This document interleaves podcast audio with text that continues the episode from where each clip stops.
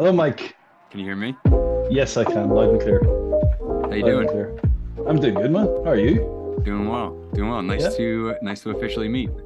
Absolutely. Yeah. Congratulations to you and your wife on the uh, on the fantastic news. Thank you, man. Really appreciate it. And um and and you're you're engaged as well, right? Uh, this time next week, I will be a married man. So Nice. Congrats. yeah. Yeah. How how you feeling Thank you. about that? You're excited? Um, yeah. No, the it's it's weird. It's like, uh, are, we're, have we started? Yeah. Yep. Yeah, yeah. Yeah. Okay. Yeah, yeah. so I, I'm always, I'm always like, do I give, do I give like the standard conversational answer, or do I give the, po- do I give the podcast answer where I kind of elaborate on things? Um, it's like it's it's strange. It's like it feels like it's coming at the right time because I know for certain that like years ago, I would have like kept second guessing myself and like psyching myself out, you know. Right. So like now it kind of feels now that I'm a bit more chilled out and a bit more uh less manic, you know, it's uh a bit more going with the flow kind of thing. It it just feels right. It you know, feels so right. I'm yeah, That that's that's the best. And uh Yeah. that's exactly how you want to feel going into it. yes. Um, so so for those listening in the future, Kieran is someone else that uh, I met through Twitter as well. Kieran is one of my first um, friends that I made on Twitter and connected with uh, just through his awesome ideas that he shared and his value that he would share on writing and um, all of that stuff, which I I nerd out for personally and professionally. So um, I've I've gotten a ton from what you've shared over the last couple years just being in contact with you. Um, you work as a, or you you write screenplays and you help people write screenplays, correct? Yeah, yeah, it's uh it's it's funny. Like I, I like it's it's so crazy like thinking back like I remember you whenever you were Butto Watts, your first Yeah, yeah. yeah. and uh but uh, at that time, yeah, I was doing like a lot of ghostwriting and um you know helping people out with story structure, story content and just kind of getting that into into shape and then it's uh yeah, it was something that that I find fun. I still find fun, but like I've kind of taken a step back for that and kind of more focusing on, you know, my own projects, you know, because as much as I like helping other people out, you know, they're they're plowing ahead, you know, and I'm still trying to like, you know, work on my own stuff. It's kind of like it's kind of like helping other people out with their stories. I do enjoy doing it and I will help people if they ask. But at the same time, like a part of me was like, is this a cope for the fact that I'm not doing, you know, work for myself or it's not where I'm not where I want to be, that kind of Right, thing. So right. So so you're so are you writing more of your own screenplays now? Yeah, own- yeah, yeah. It's it's that, and I got into I got into like such a funk over like uh like over like the last maybe two years. Kind of like I kind of I felt a bit adrift, mm-hmm. and like I was again I kept you know psyching myself out, wanting things to be perfect before I started on it. You know, wanting things to be you know wanting it to be this perfect thing that I can do, and it would eventually, you know, I would just go, no, it's it's not perfect because it's never going to be perfect. So, Right. because I, I like I really like to structure things down to a T, and I was like, it just wasn't getting projects finished. It was getting it right up to the point of being finished, being re- you know, being good to go, and I would just go, nah, nah, forget it. It's not it's not good enough. So what I have what I have done recently, and I'm trying to I'm trying to not talk about it too much because again, again, whenever I get into projects, I get all excited about them, and then I love telling people about you know what I'm working on at the minute, Right. and then uh, again, again, when people are go, that's you know, people go to that's a that's a great idea. That sounds like a real interesting idea. I'm like, well, I don't need to write it anymore because people have already congratulated me, which is which is just which is which is terrible. Um, so what I've done is I have just been I've been working on a not you see I'm, I'm kind of I'm kind of like second guess you know should I should I be talking about it but like I've kind of I've written a like a novel like a fictional novel um I didn't plan any of it and I just kind of I would just kind of do 200 words a day that kind of thing and I've been kind of doing that for the last couple of months and it's gotten me like a, a 50,000 word Nice. a 50, 50k word novel which is going to need serious editing and rewriting and restructuring, but like I've got like the basis of something that like something that I want to write, which is which is like very dialogue heavy and you know it's just kind of like exploring character through dialogue and it's it's been right. fun to do something where I've not been as you know obsessed with the structure and the meaning and you know scenes scenes going somewhere because I kind of know I think it's a to kind of make it a bit more of a universal point I think a lot of writers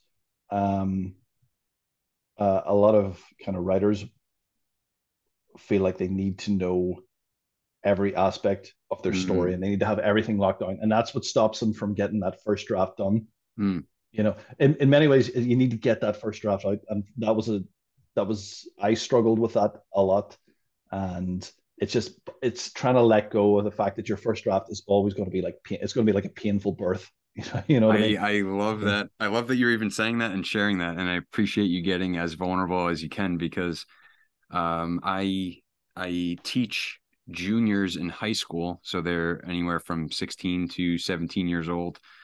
And one of the classes that I teach is a um, a, writing course, for for lack of a better term. So um, it's not essentially it. We we do a lot of writing ourselves, but it's more of a um, an analysis course where we analyze rhetoric and what made an author effective in communicating their um, their intended purpose and what tools did they use to communicate that purpose so fundamentally that is the root of writing. It's the root of why we communicate. We're always trying to communicate a purpose and get it across effectively um, analyzing story analyzing plot. So that's why i figured you're the perfect person just to pick the brain of and just to get to know your process and learn about your process. So yeah. even if if we rewind a little bit did you always have an interest in writing? Or was it at a certain point in your school career that you fell in love with writing? How did that how did that start it it comes from okay, like I've been thinking back over this. You know, you're always kind of like looking back over like where to, you know, what what motivates people, what motivates yourself. With me, it's it's really just a real basic kind of just wanting to entertain people. Mm. You know, it's uh, like I started off kind of like I was in like the school plays and all that kind of stuff. It kind of comes more from like an acting kind of background. Okay. You, you know, and so like I would be in like school plays, and then when I went to uni, it was in like a couple of plays there as well. And I've always kind of had an interest in, you know, kind of acting and just working with others. That's kind of like why I'm more drawn to film rather than you know just writing a book. So with like from when I was like I, I used to I wasn't like the class clown, but like I could do as a kid, like I could do impressions and I kind of you know right. I remember remember being like in Cub Scouts and like my whole you had, you had there was like an entertainer's badge. I did like this kind I did this kind of like stand up set with all the impressions that I could do like of all my heroes, you know, like uh you know, like Arnie and uh, you know some basic stuff. You know, if you watch back the tape, it was terrible. It was, it was not fun. It was. Let's put it this way: it's as funny as you would expect uh, a 10 year old child doing impressions. you know, it's as funny as you would expect that to be. Um, but it's always kind of been just like in, you know, and from that, you realize that if you want to keep people's attention, you got to be able to tell a story, mm. you know, and so what I love about storytelling is everyone kind of has their own kind of unique, their own kind of unique take on it. Because there's a lot of people who will tell you stories and you're like there's what I there's what I call shopping list stories, which really bug me. Which is like there's it's just like a list of things they did. it's like it's like oh I got up and I went to you know I went to my job and then I went to lunch and you're like you're not actually these are just a series of events. That doesn't make it a story. You know, a thing like I always say to people, I was like people don't want to hear about how your holiday was wonderful. You know what I mean? you, know, people don't want to hear about things going well for you. It's like, you know, I want to hear about how you went to the wrong airport. Yes. You lost your luggage. when you got to the hotel, it was still under construction, so you had to go and stay in, you know, the cheap low rent. Yes. You know, nobody, nobody. There's no.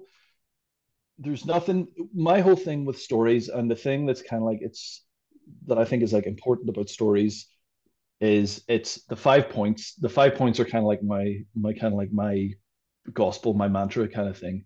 And it's setup, things go things go well, things go according to plan, moment of realization, choice, and then the aftermath of that choice. And really, once Ooh, you realize I like that, every every film, every pretty much every story, you know, has this as the overall, you know, structure of it. You know, so this is the whole film.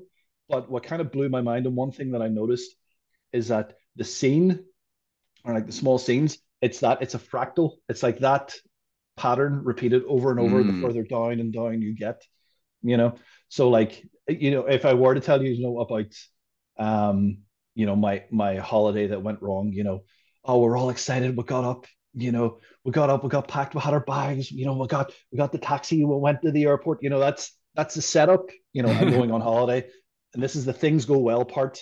You know, bags uh, packed, bags packed. Like taxi the, arrives on time. Everything, yeah, everything's going according to plan. You're you're confident. You know, it's it's a it's um. There's a book called The Seven Basic Plots, and this guy calls it the dream, the dream phase. You know, and like mm. uh, you, it's it's where things go well for the hero. Like say in you know Macbeth by Shakespeare. You know, this is when he's managing to kill people and then get away with it. You know, and he's kind of rising the ranks and he's become the king of Scotland. You know, so and then then there's a realization moment. So we'll walk in and we'll hand our we'll hand our passports over and they go, uh, "Oh, you went to go to you're meant to go to, I don't know many American airports, so." You're meant to go to LaGuardia. this is New York airport. that's my head, that's my head of it.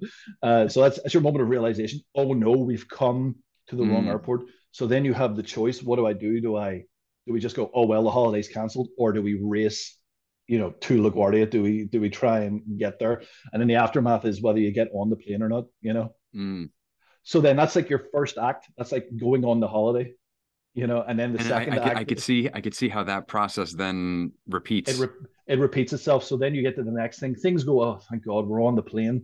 we're on our we're on our way. Now it's to the hotel, you know, and then you, you go, oh wait, it's still under construction. They've given in this other place. That's when you realize, oh, it's not so good. So what's the choice? Do we complain? You know, and even when like so so say you say the next thing is you go to complain to I don't know the the person at the the desk of the hotel so you, they're like, oh yes, nice, hello, yes. What what's your problem? Oh, we'll try and help you. And you're like, thank God, someone who can listen to me. So again, that's the setup.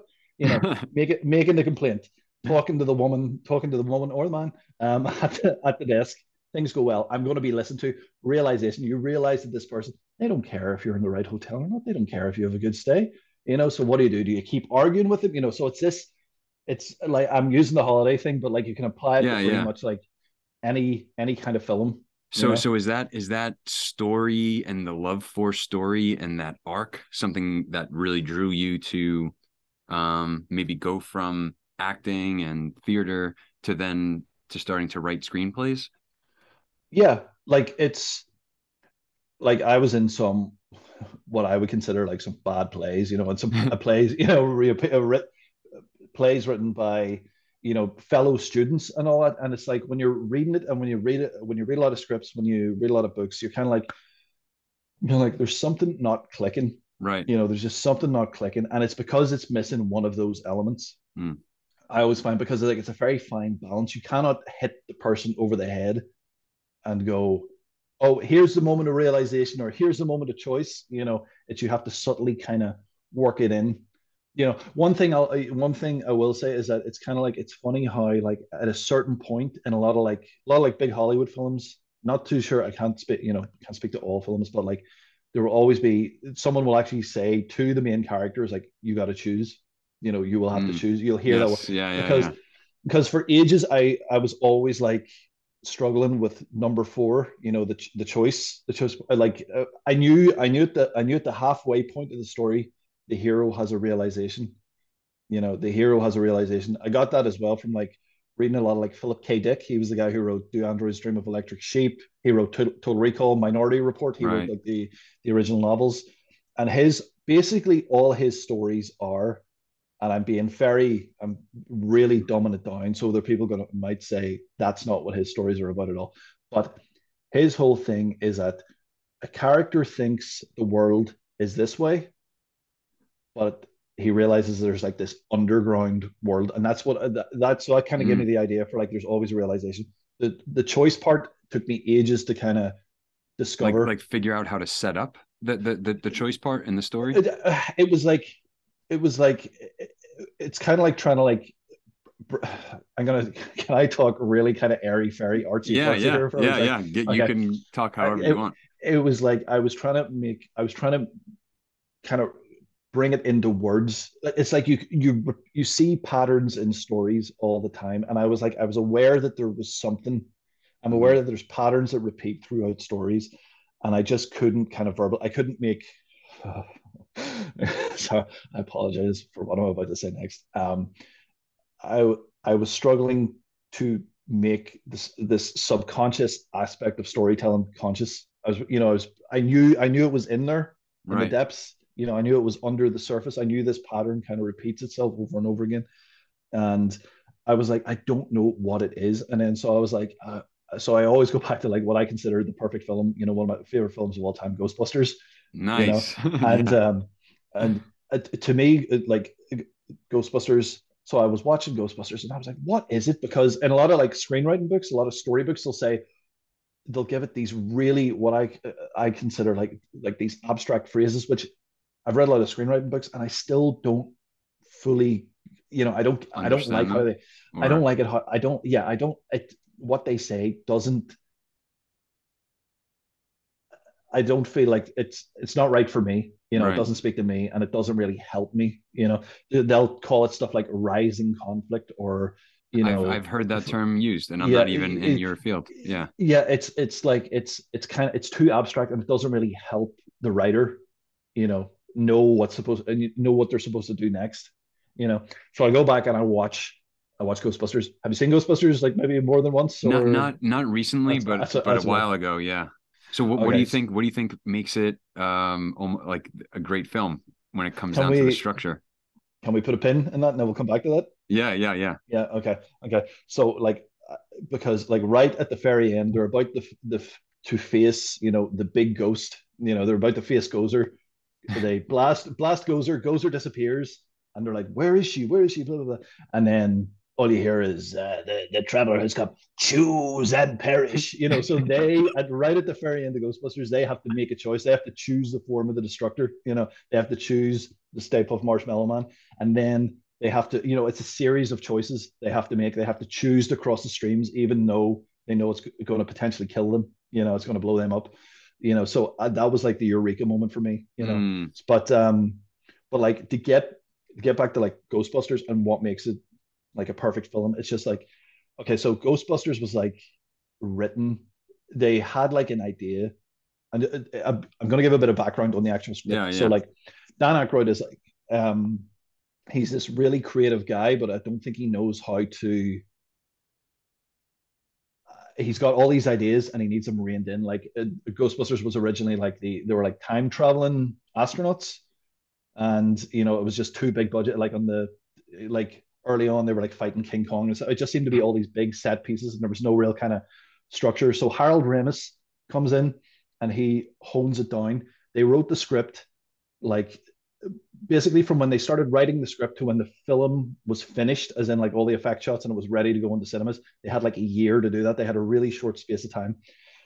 Now, I'm not saying this is what makes it good, but I think because they had such pressure on them, mm. I, I think when you have that kind of pressure on you and when you're working just kind of like flat out, you're making choices that again, I don't think you're fully conscious of. So they're making all these great decisions because, because Ghostbusters is one of those films, and I'm always like, what is this actually about? What is the actual moral of this? like what what is this film actually about? And like um you know, and it's people are like, well, it's about you know working together, and I'm like, well, they're working together the whole time. They never fall out, you know, and right. like in a more mainstream in a more if they were doing like if they were doing like a more modern version or something of it if they were doing it like according to screenplay rules they would have a scene where the ghostbusters like they stop working together they all fall out and they all right. work, you know they all stop working together it's not that film you know and it's again it's one of the it's it's just it's one of these films that like every time you come back to it you know the film hasn't you know, it's like it's like what, what I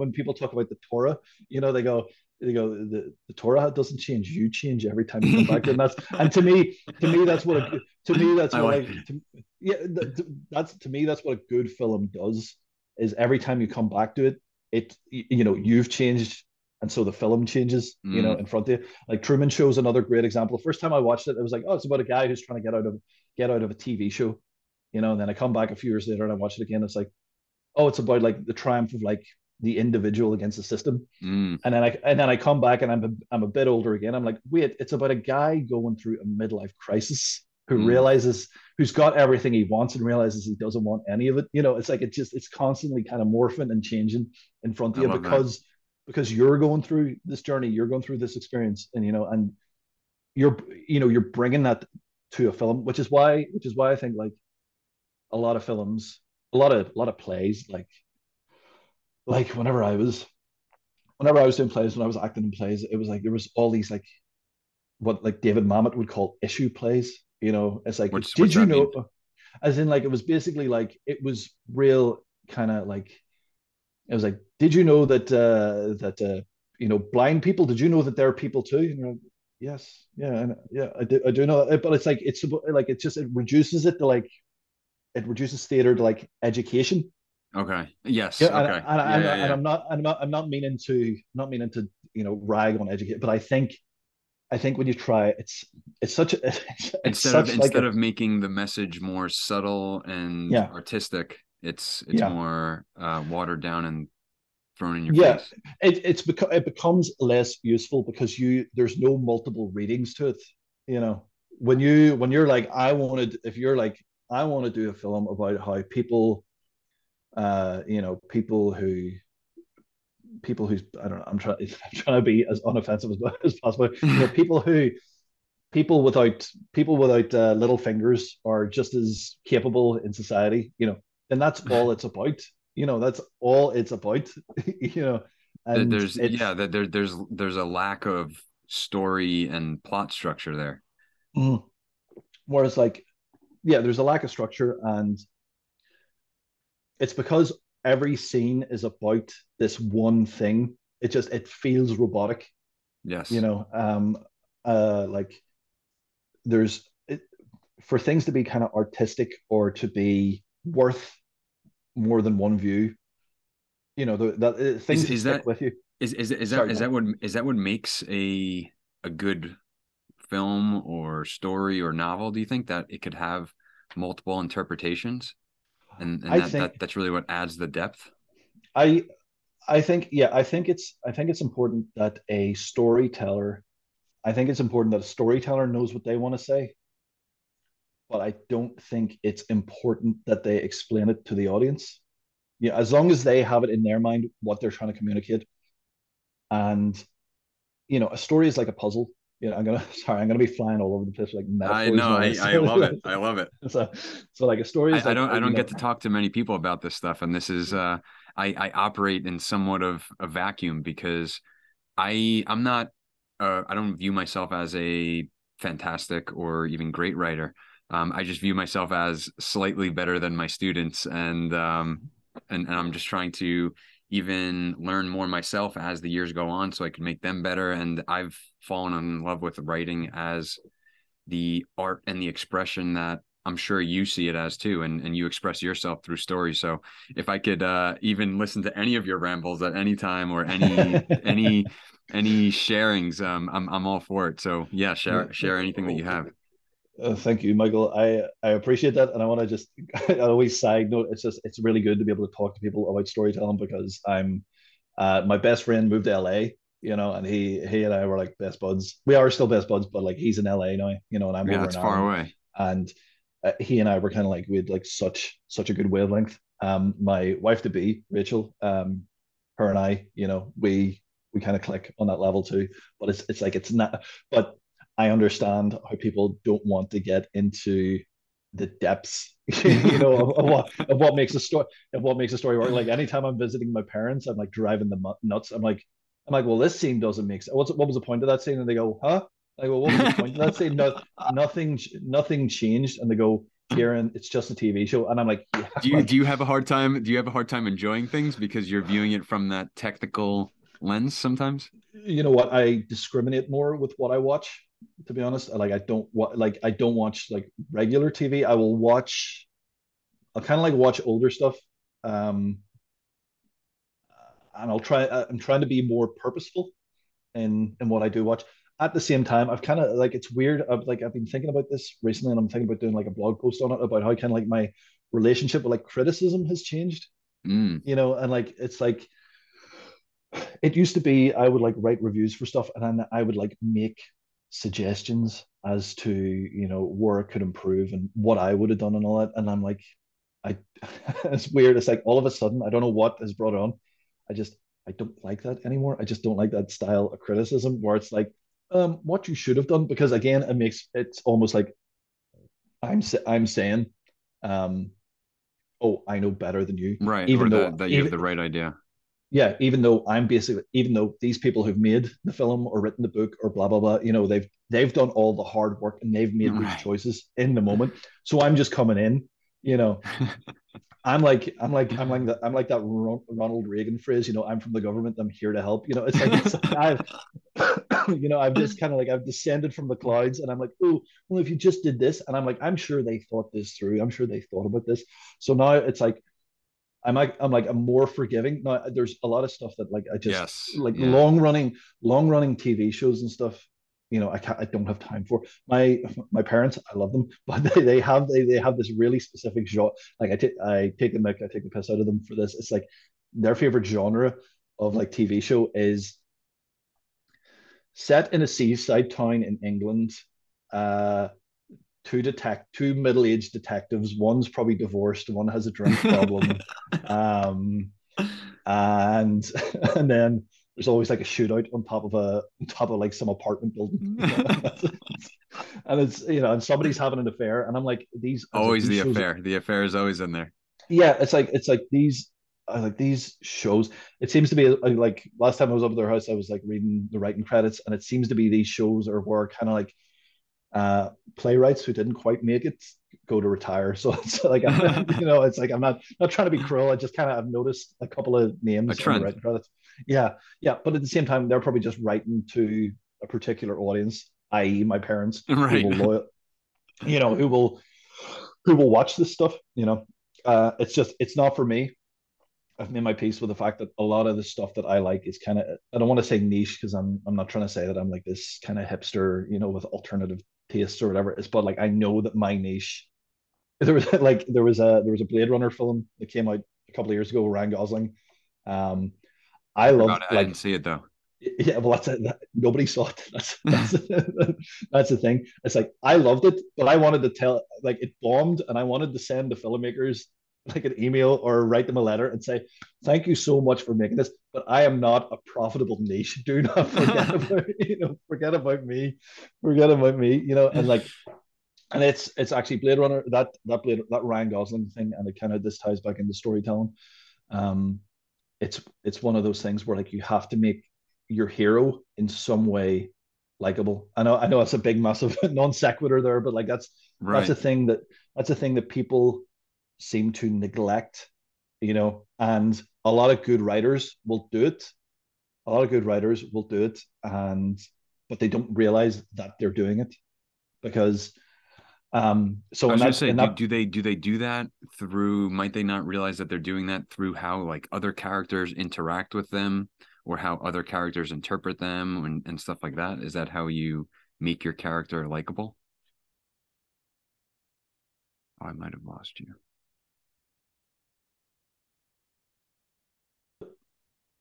Oh wait, there you go. I think I got you back. so, sorry about that. I think I cut out there just a second.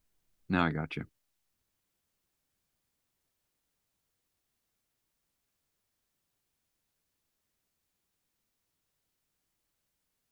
Hello.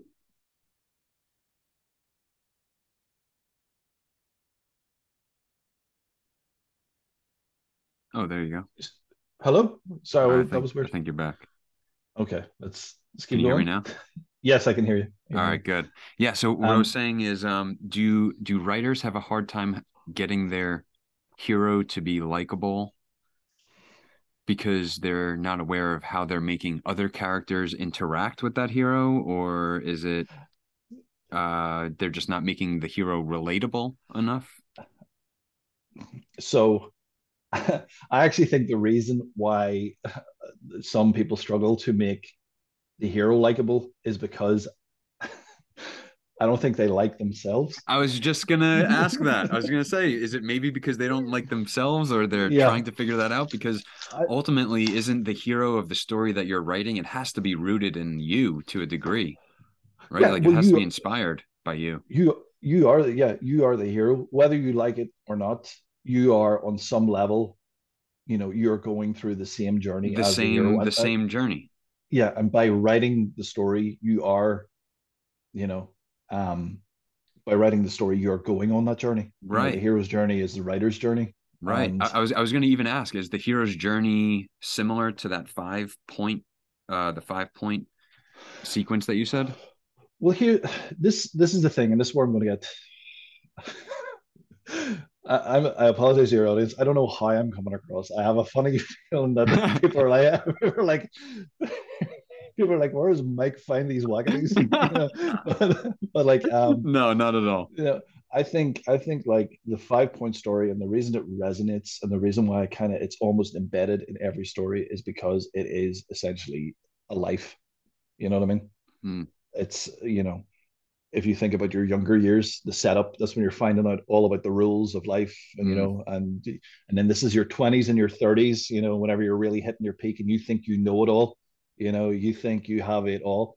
And then this is the realization point, that's the midlife crisis. Okay. you know that is that is your midlife crisis. You're like well i've got i've got the high paying job. I've got i've got the you know i've got the sports car. I've got this this and this. I've got all this material goods but i'm so unhappy. And that's when you you know you re- the hero realizes that the problem isn't you know the surface. It's Mm. the problem is within. Within. and it's, and it's how they it's how they go about it. And then you know you have the choice part and that is what do i you know you're getting maybe this is your 50s 60s 70s territory here for the choice part. You're like well what do i want my legacy to be? What do i want to leave behind? You know and then you got your aftermath and that's kind of when you're in you know 80s and the and the aftermath is is like I guess that would be the point in the hero's journey, like where then they're giving back to Yep. like maybe uh like future Well, I- well i would say that's that's the choice part. You That's know the do you want to part. hold you would you want to hold on to your wealth because like i would say kind of like by the time you Ah. get to your 60s and 70s that's when you want to start giving back you know that's what do i want to hold on to as much wealth as i can or do i want to kind of okay. you know better better the future generations and the aftermath is like well, do people accept you know am i am i a lonely old man sitting in a house waiting to die or am i Mm. surrounded by loved ones you know it's that kind of thing that's the aftermath and then you know onwards to death you know the end of the film you know because the you know the end of the film is you know the end of a life you know so Right. it's and the end the end of a story is the end of a life you know Right. it's it's uh So- So, So how, so- how did you how did you start studying all this? Did you start looking into this yourself? Did you go to school? Did you study this in school or I went to when I went to university. Um, I did film studies, and then I realized that film studies was a lot of shit, and they taught me nothing. So I had to go and basically buy all these books, and I'm kind of through through kind of like actor friends. I found I discovered like a David Mamet. Um, he's a playwright. He wrote uh, Glengarry Glen Ross. Uh, the he's written a couple of films as well, and his he speaks so plain and so down the line. He has a book on acting that I think is fantastic because not because it's the best acting book, because it agrees with a lot of the stuff that I would do as acting. And acting is just his thing is like there's no there's no method acting. You just you learn your lines, you show up on time, you're polite, you're courteous. You know, even if you give up, uh, one of the most important things that I learned from from his book on acting is even if you give a terrible performance and somebody comes up to you afterwards and said that was really good, all you say is thank you. you know, because like when I was acting in plays, people were like, people people were like, you were good, and I was like, I was I was terrible. I was I was awful. Whoa. And you're like, well, you know, that's you know, maybe I was awful, but that's up to me to be better the next night. If somebody Right. comes up and gives you a compliment, just Just take it. Yeah, just say thank you. Yeah. Because if you're saying no, no, no, I was awful, you're basically you're not only saying that you were awful, you're also saying uh, see your You- see you your opinions and your tastes. You're of wrong. shit. You don't Right, you right. don't know anything. I could take a dump in the stage and you wouldn't know any I actually, I so actually stupid. never, I actually never thought of it like that. But that's a good point. Well, that's it. If, if somebody gives you a compliment and you correct them, you like it's it's they may not even be aware of it. But They like, might not be you- aware of it, but but you're insulting them. yeah, know? to a degree. Yeah. To a, to a massive degree, you're basically saying you, you're you're basically saying your taste is so awful. You you don't know you don't know shit from Shinola. You know what I mean? It's it's it's that kind of thing, and like it's so that was one of the most. It was it was basic. His acting stuff is very just straight down the line. You know, all his stuff is like this. It's so it's so basic, and like a lot of my actor friends hated this book because it wasn't all airy fairy and artsy fartsy. You know, he was like he was like method acting is a load of nonsense. Don't listen to it you know. His, his whole thing is like if you're going to stand on the stage face out. If you're going to look anywhere look up because the audience are there to see your face and hear Mm. you. You know that's the main thing. Don't don't worry about because when i was doing acting when i was in plays when i was you know involved in that people were always talking about naturalism and realism and all that. And, and then this book i was reading this book which felt you know revolutionary. He was like what it was like do you think do you think the lighting technician knows the difference between realism and naturalism you know like- No, he's just, just- he's just shining the light where he needs to shine the He's light. shining the light you know the, you know on the stage the story you know it's not none of it's real you know so trying to be like oh this is you know you there's like there are films if you look back at like films over the years that were always considered like you know oh this is groundbreaking this is really realistic you look back at them and a lot of them are just they're naff Mm. you know i always felt like like philadelphia was one of those films that i was like this is so naff you know whenever I, you know whenever i saw it but it was like a real kind of issue. It was an Right. issue film whenever it came out and i was just like i don't i don't enjoy that. There's just it's it feels phony or something. I couldn't quite put my finger on it, but it was like it just something doesn't feel right. But so i'm trying to think how do we get onto this? So how you Um, start, how you started, what you were studying, and uh, Oh yeah, yeah. And then from that, I kind of like I started uh kind of reading more into like kind of screenplays and there's a there's a fair there's an kind of there's a big book called Story by Robert McKee that a lot of people recommend and I I just I couldn't get through it. You know, it's just it's it's too it's too technical for my liking, you know, Okay. and but then you uh, in the David Mamet books, he had other books. He had books on directing, books on writing and stuff. So I was like gobbling this stuff up, and he then he would make his recommendations, and one of them is let's see.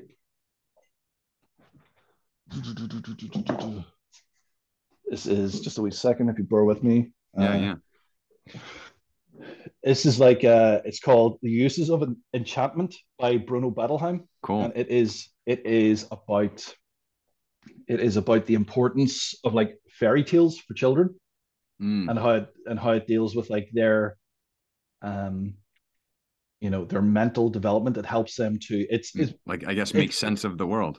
makes sense of the world and he's like they they went through a period you know the way there was like there was a bit of controversy because they were editing Roald Dahl's books um, Right. and all that um well there was like a period where they like tried to edit the Grimm's brothers fairy tales you know to stop you know to stop being so violent but by doing that you're kind of defeating the purpose of the fairy tale Right. you know it's because the, a, ch- a, a child's brain and like the, the thing is like this kubrick read uh, sorry i'm going off when i see when i get like really see when i get like really excited about a topic uh, i just kind of it's like um i go off in like several different directions at once so what I'm here to capture it. No problem. Let me just stick with me and to your listeners please bear with me. I'm going to try and verbalize this as best i can. So kubrick read this um, used this whenever he was uh, making the shining. You know, Okay. and um, he tried to like bring in elements of that you know the fairy story to the horror. What this book is saying is essentially that you know you know you're going to be you know you're going to be a parent yourself Right. soon. So like the the reason why it's always the wicked stepmother in fairy stories is because a child cannot you know cope with the fact that a mother or a father could ever be mean to their child Mm. you know so by saying it's a stepmother Ah, it's removing it's removing it it's removing you know it's not saying your mother right. you know and you know, it's Little Red Riding Hood. I don't think I'm not, you know, it's you're never really given too much of a description of Little Red Riding Hood. So because it's left blank, you kind of project yourself onto that. Ah. You know, the less, you know, the less you know about the hero of a fairy story, the more the easier it is for a child to kind of project themselves onto that. That makes and, sense. And the same thing kind of applies to filmmaking and you know filmmaking and storytelling in general. If I go, if I go, a, a small child with a with a red riding hood um, went took a basket, took a picnic basket, and went to visit her grandmother. Now I'm not saying I'm not saying it's a boy or a girl, you know. Whereas if I were to say, um, a a short, fat, right uh, short, fat, mustachioed man from uh, Kuala Lumpur. you know what I mean? It's, it's, Immediately, you you you yeah, you, you're, uh, you're, you counted out like ninety eight percent of the population. Yeah, it's like it's like it's not. Yeah, it's not. It's not. It's not that it's not relatable. It's just it's very specific. You know, but part of the reason I think like Keanu Reeves is so popular is because he is like he is like his blankness is actually part of his popularity. You know, people yes. always are like he can't act, and you're like, no, what he does is he acts in his in his niche very well. You're able to project yourself on the Neo. You know yes, I mean? yeah. Yeah, because okay. you are you are like, you know, you can go you you're Neo because you think, you know, you know, the Matrix is about, you know, the basically the universe revolves around this one guy, and that's that's us. We all kind of on some level think that, you know, the, the universe right. revolves around us, you know. So having someone like Keanu Reeves, having someone blank like that, you know, makes sense yeah, you, it's you're easier. It's easier to project yourself into that and to go on that journey. You know, whereas if it's Danny DeVito, it's Neo. You know what I mean? I'm picturing Danny DeVito as Neo. Yeah, exactly. In the yeah, Matrix. With, the, with, the, with the jacket, trying, trying to run up the walls and stuff. You know, it's a, it's it's a struggle. It, it, it would it wouldn't work. You need that kind of blankness, and that's kind of what this is mm. about. And he talks he talks about like the Freudian, the Freudian symbolism you know, and you know, and there's like there's like the whole subconscious kind of dwelling below the surface. So, like for example, in Sleeping Beauty, Sleeping Beauty is about a young girl who prick, pricks her, you know, pricks her finger on a spinning wheel, draws blood, and then is cast under a spell and falls asleep until she is woken up. So, you know, it's a nice, it's a nice fairy story. But what is the Freudian mm. underbelly to this? So so in in the Disney in the Disney version, I don't know if it's in the actual fairy story itself. Yeah, I'm, like, I'm trying. I'm trying to remember the story now. So she goes up. So they basically they put her in hiding. The king and the queen put her in hiding, and they burn all the spinning wheels uh, to stop her from drawing blood. But she finds herself drawn back to I forget why. She's drawn back to the castle, and she's led up a spiral, up a spiral staircase into this tower where she pricks her finger. I'm I'm thinking of the visuals from the Disney one myself, but so then she falls into the coma, and then she's not woken up until she's kissed by Prince Charming. Now, what on a Freudian level, on a symbolic level, what does this mean? How does this speak to the subconscious? Why is this still so popular? So, what Sleeping Beauty is about on a on a Freudian level is about parents who don't want their daughter to enter uh, womanhood. Mm. You know, hmm. the the pricking of the finger, the drawing of the blood is, you know, when she starts menstruating, essentially, mm. you know, it's a first blood, you know. So and the, the, trauma of that is what sends her into the coma. Her not being not her not feel, feeling ready to become a woman, to become an adult. Become an adult. uh, yeah, to enter adolescence is what puts her in the coma. And th- this is why this is why whenever these people are like, um, when Prince Charming kisses her and she's asleep, that's actually assault. And you're like, no, it's no, it's no, no, it's, it's, not. it's it's not it's not because the print. This is the thing, and this is the thing about films as well. The person, the person, the characters in it, they're not representative of individual characters. They're all encapsulating a whole. So when Prince Charming kisses Sleeping Beauty, that's her that's her saying i'm ready to enter adulthood now. I'm ready to enter an adult relationship. So what, what it, is what is the misinterpretation? Is it that people are taking things way too literally? Is that this uh, uh, like and i don't mean this in like a derogatory sense but i think there's like there's like a cultural autism As in, like Yes, things, yeah. things, things literally can only be the things that they are. Things can't have, which is why you're getting all these kind of lecture films, these lecture plays, I was I was gonna say I was gonna bring it back to that, and that's why you get the plays or films where to maybe someone who understands that and sees that it seems silly and it seems yeah, obvious and it seems uh, watered down, and you kind of feel I feel insult I feel insulted sometimes. I feel yeah, like you know uh, that that they thought I was this dumb that they that they needed to make it glaringly obvious. and then and, so like like it's it's funny like when you when you're telling a story, you're not you know, and you have a female in the story, you're not you know, you're not saying that this is an actual living part. It gets back to the whole, you know, the plays are fake. What's it? You know, there's no point in that. You know, trying to pretend that your thing, the thing you're doing, is realistic, is a fool's errand because ultimately it's not, and the audience are never going to buy that it's a real thing. Right. So, like, when you're telling stories, things take on like an archetypal, arch- archetypal kind of shape and form. So when you see like when you see a woman on film or a man on film, you're not necessarily seeing the man or the woman, but it's kind of like what they represent. So like when you see when you see people like Lara Croft running about kicking ass, the reason it doesn't work, it's not because it's a woman kicking ass, it's because it's you you don't expect like feminine virtue. It's the feminine virtues aren't you know properly utilized. You know, you Mm, can still have you can still have you can still have films where women kick ass. You know, you have Sarah Connor, you know, from Terminator, and you have Ellen right. Ripley from Aliens. You know, so you can still do it, but when you see them kind of like running about, taking on like twenty guys and stuff, it's it's just it's not as engaging because on like a subconscious level, you're kind of like there's something that doesn't sit right with me, and I'm not enjoying this as much, if that makes sense. Yeah. Um, Yeah. Yeah. yeah. And and entirely. So So like what do you, do you think that's that's shifted across all artistic mediums and and over time? it it feel like all the mainstream stuff, all the kind of like the the stuff which has the money put behind it, it all kind of feels like that to me at the minute, you know. And it's Yeah.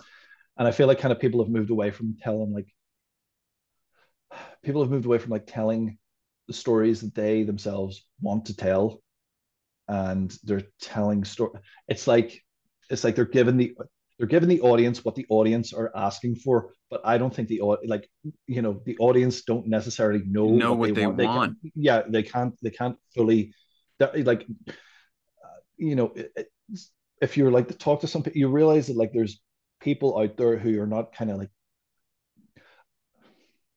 sorry, sorry I'm trying to I, I I um get what you're saying. It's it's yeah hard to it's it's hard to put into words. uh, it used to be people always used to say to me, Kieran, uh, you know, you hate everything, and I'm like, no, no, no, no, no, no, no, no, no. That's that's not true. It's like I know what I like, and I try, I try. Whenever I don't like something, I try to work out what is it that doesn't work. So I'm very good at kind of verbalizing why something doesn't work. You You have know, strong conviction in what you yeah, know and what you don't know. yeah. It's it, it, the, where I where I run into difficulties is when I meet someone who goes who goes, I like this, and I go, why did you like it? and and often people will not be able to explain why. exactly, exactly. Whereas I'm able to break down why it's not good, and you'll find that people don't really want to talk to you if you explain to them why their opinions are. Most people don't want to go Yeah, that extra layer of depth. yeah. They they don't. like, but like, it's and for me, it's not because I like to pick things apart and all that. It's because like you know, the older I get, the more I realize that like time is a precious resource, and I don't want to. You know, it's when people go when I go. That's that's going to be no good, and they go, "Well, you don't know what's going to be," and I'm like, no, I don't need to I don't need. I know it's not for me. You know what I mean? Right. It's like say You know what you like like and you know what you don't. yeah. I'm like uh, they go oh Bridgerton. I was like no, I know I don't like period drums. I know I don't like blah blah blah. You know, it's this it's this kind of stuff. I'm able to kind of verbalize why I don't like stuff. You know, I, I because it's think a I, go I think I, I think today it, that's a big issue because, like you were saying, I don't know if the audience is as in touch with themselves as as what they might have been in the past. The audience in general might be more informed on a broad spectrum of things because we have the internet and the ubiquitous access to information.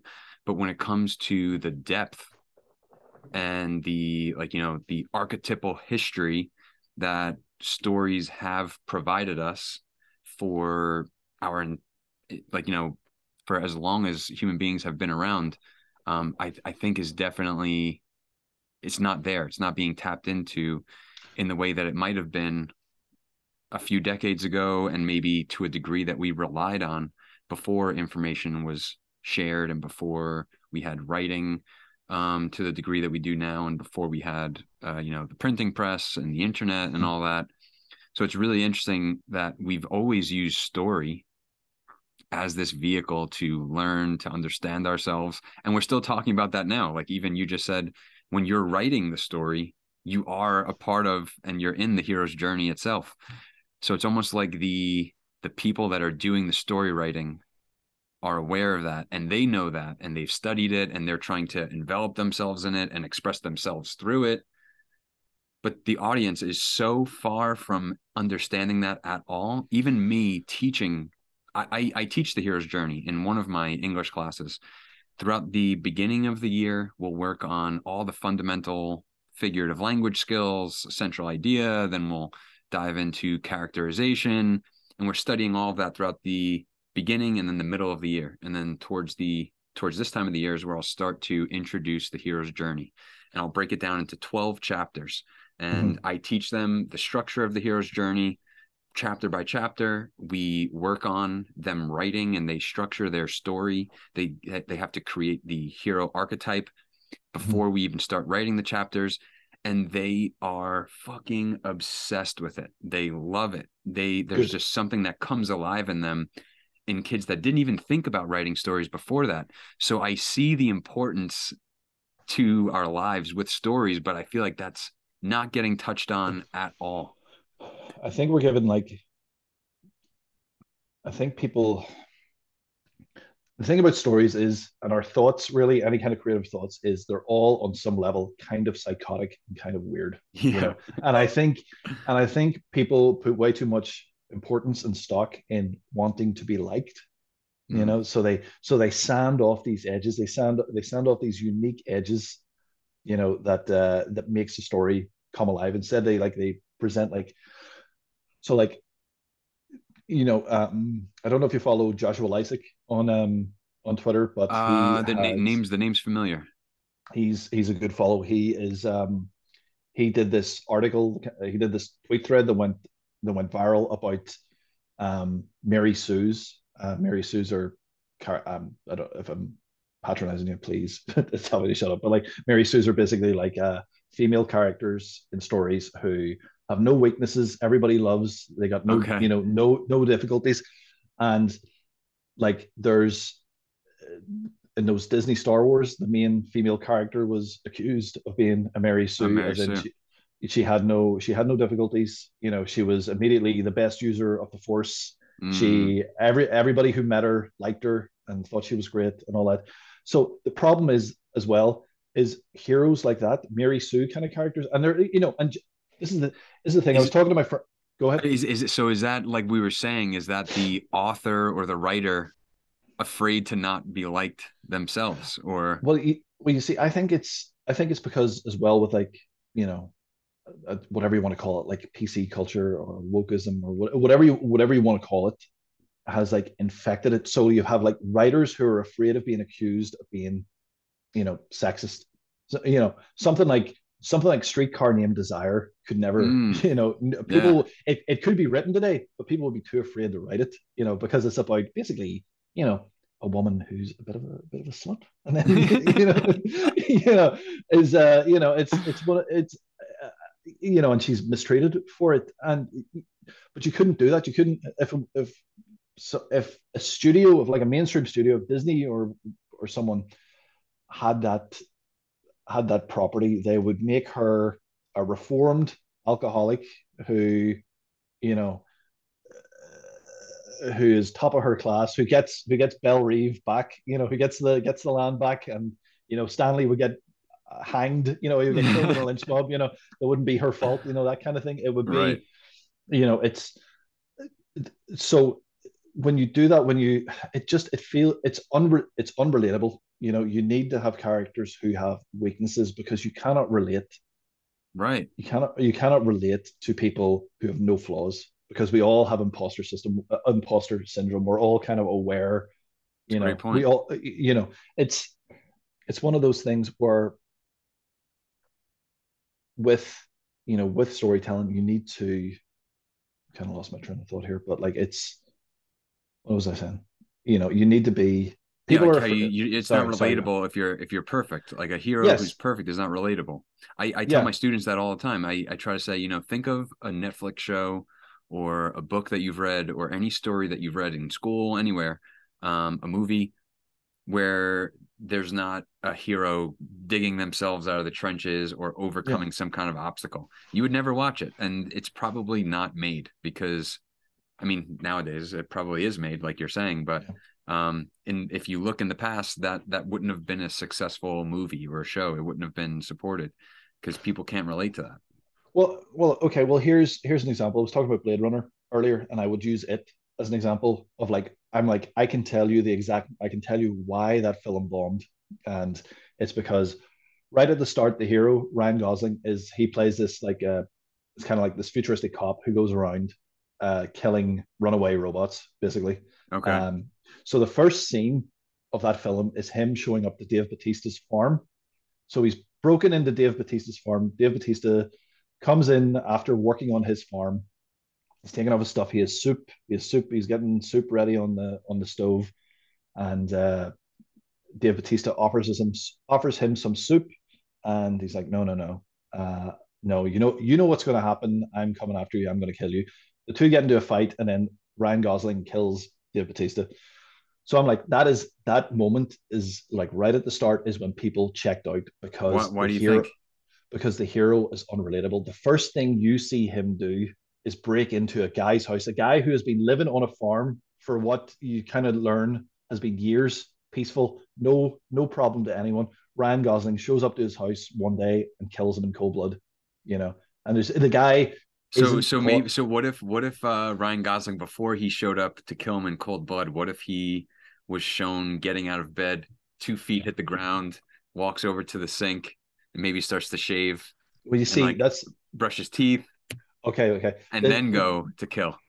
This is this is this is quite, quite funny. One of my one of my writing rules that I have is like at the start of the film, I am any story I'm writing on, I am not allowed to have the hero wake up in bed. Okay. it's just it's one of my writing rules. I broke it when I made when I made when I made my zombie film years ago. I broke that rule. But as soon as I broke that rule, I was like, that's why I don't do this. You know, is it because it's, it's too common? It's because it doesn't really it doesn't really add. You see, you need no, it would be you need to make the hero likable. The problem with that scene is the hero is immediately not relatable and he's unlikable because here was Dave Batista minding his own business. Maybe he wasn't allowed to operate or whatever, but you haven't seen Dave Batista do anything bad. Okay. You know, you know, there was a there was a Chris Nolan film out uh, a few years ago called Tenet, which had like the reverse time thing. Um, and again, they did this thing. There was a mistake that films make where they introduce the bad guy. They get so wrapped up in telling you about the hero that they forget to introduce the bad guy. And they also, basically, you need to show your antagonist doing, you need to have your hero do something good at the start. And you need to have the antagonist should do something bad enough, bad. I guess, to, to yeah. justify the hero, the hero yeah. doing what they might be doing. Or, yeah. So if, so how I would do it is I would, you know, say the Ryan Gosling thing. I, I know I said earlier that I like, that you wouldn't, you know, but, you wouldn't criticize. But, but, if somebody, I'm not, I'm not criticizing. This is the thing. I still love that film, you know. But I, that's why it, that's why it didn't click with mainstream audiences. You know, that's what I, you know, it, it kind of died on the vine, you know. And I guarantee you, the people didn't say that was the that was the problem, but I guarantee you that was when the audience, on the subconscious level, checked mm. out. They were like, they were like, I'm not here. Because um, whereas if you had, say, Dave Batista robbing a bank and shooting, you know, or robbing like a, I don't know, another doing a raid on another farm, you know, and like and Ryan, you know, it's very simple. You know, it's very simple. And then, and then the guy is... Dave Batista, maybe after he does something wrong to another farmer, yeah. he comes back and then he's getting settled into his place. He gets the soup, yeah. and then Ryan Gosling comes in. yes. in. Yeah, or like, or you have Ryan Gosling comes in and he maybe finds the former, you know, the actual rightful owners of the farm dead in a cupboard or something like that, you know, with bullets in their head. Right. You know, uh, if you really want to go for it, uh, you know, you have you have like the daughter, the daughter's still alive or something. If you really want, if you really want to make Batista bad, you have them kill the child. If you want to make Ryan Gosling really good, you have him make sure that he gets the child out of there quick. You know, Mm. save the child. You know, so it's like it's it's like you need to make your hero likable because I always find it funny. Like Tarantino has a podcast, and I've you know I like Tarantino was the kind of like the guy who got me into like seeing um films as like more than just you know Star Wars, Ghostbusters, you know, just you know Indiana Jones, all that kind of stuff. It got me into seeing them, you know, because like I saw it, I saw it when I, I I always think like your favorite films or like you know your favorite experiences, you know, like you can remember it exactly when you saw it. So like because I remember it because it was literally the it was like the week it was like the week after 9-11 so like and they and then uh, over in over in the UK here they had they were doing like these nostalgia shows I love the 90s you know that kind of thing and the the week after like 9-11 it was I love 1994 you know so they showed Pulp Fiction and I remember Ah. that because because the next week people were like people that BBC would have this show where people would write in and complain. It was called Points of View, or it was like what the basically the BBC would read out their complaints letters, and people were like, mm-hmm. "How could you how could you show this violent film after you know after so, such a such a horrendous tragedy?" But like the thing is is like that really kind of set me off on the kind of the journey of you know films films and stories you know they're more than just people shooting at each other and people running away Way more. you know and so Tar- uh, tarantino one of the things he always says is that um you know uh it's not you know films these days just they want to make all their heroes likable. I don't do that with my films. The thing is he does. He, makes does. this I was gonna say he, he- does. he does. He does that with every one of his films. And one of the one of the one of the things that really actually kind of opened my like kind of blew my mind to like his you know what i would consider his genius is he mucks about with like story structure so that you see the see his characters in their most likable light you know Huh. so so take Ju- So take did- reservoir can- yeah, yeah. I was gonna say, um, maybe not. so can you can you give an example with like Django or Well, um well, a, a Django, Django, okay, Django's quite Django is is quite a simple one because okay, first of all, uh, Django. I've I've watched that one probably the most. So Django's a slave, so you're immediately on his side. Right, So when he gets freed, so you're immediately on those two guys' side. right. So you shouldn't so you shouldn't like Christoph Waltz from the beginning, right? No, You- no, you should, you should, you should. This is this is how he does it. This is what this is how Tarantino does it. it it's through subtle things. So uh, Schultz, uh, your man Schultz, um, he talks to the slaves with respect. Right. Okay. He talks Yeah, he yeah. talks to them with respect, and then what he does even better, he goes, "If you uh, if you any astronomers there, this is the North Star, which will lead you north." And uh, he goes, Yes. and uh, if someone if something were to happen to the slaver, well, who knows? You know that you, you know he so he doesn't say You're kill, right, he you're doesn't right. he doesn't say kill this guy. He says to the slaves, you know. So this is you know he says to the slaves. Now this is a guy in you know that that period, you know, antebellum South. You know, he he probably would have got rewarded if he returned the slaves. You know, if we were saying you know saying this from the concept, but instead he says go north Mm, where you will you know you will be free.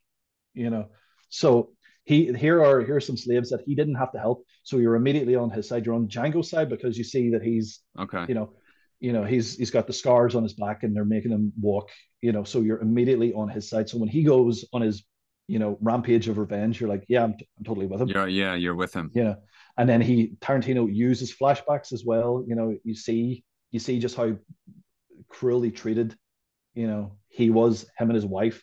Right. uh, and schultz as well. You know he's just he's you can tell that he's a good guy just kind of from that first scene. So you're immediately on board with those two characters. Right. and what so to get the the reservoir dogs so you have that scene where they're all talking in the diner then there's the credits. And the next scene after that is mr white holding on to you know mr orange is all like i'm gonna die i'm gonna die frankie i can't believe she shot me i'm gonna die.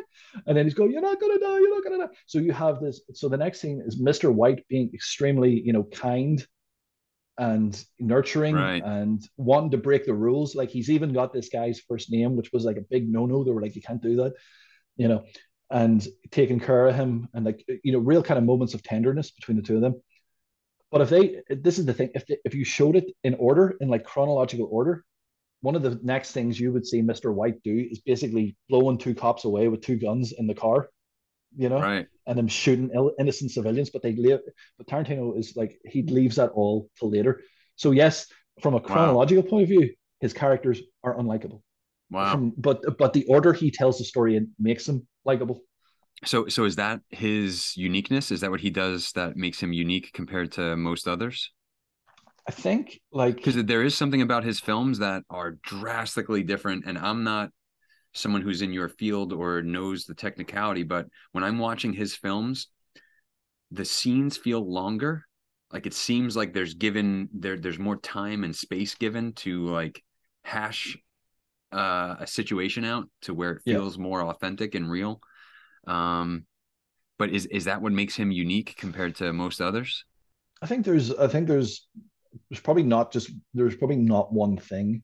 Like there's it's kind of cool. He's kind of uh, as in like it's got this kind of whole kind of air of cool over it. Yeah, yeah. Um, he he lifts a lot from like other films that have inspired him, and he's kind of like mashing it up. You know, he's okay. kind of like he's he's kind of like a remixer of like other films. You know, so he's taking all these different elements, he's kind of putting them all together to make them work. You know, it's like his films are kind of like these Frankenstein. Yeah, kind of yeah. Things, you know, with a bit of bit of Kubrick, bit of like Hong Kong action cinema, bit of you know, it's right. He kind of he takes from everywhere. So like, it's probably not one thing, but like, it's just I really when he says his characters aren't like, I just I think I end up liking his characters a lot. Yeah, it's it's I think I just I don't know. I just probably I just don't agree with his phrasing of it because as well he like he talks about like he has these film recommendations and then I go check him out and he goes, "What I like about this is this these characters are so unlikable." And then you go and watch the film, you're like, "No, no, they're they're likable. They're likable."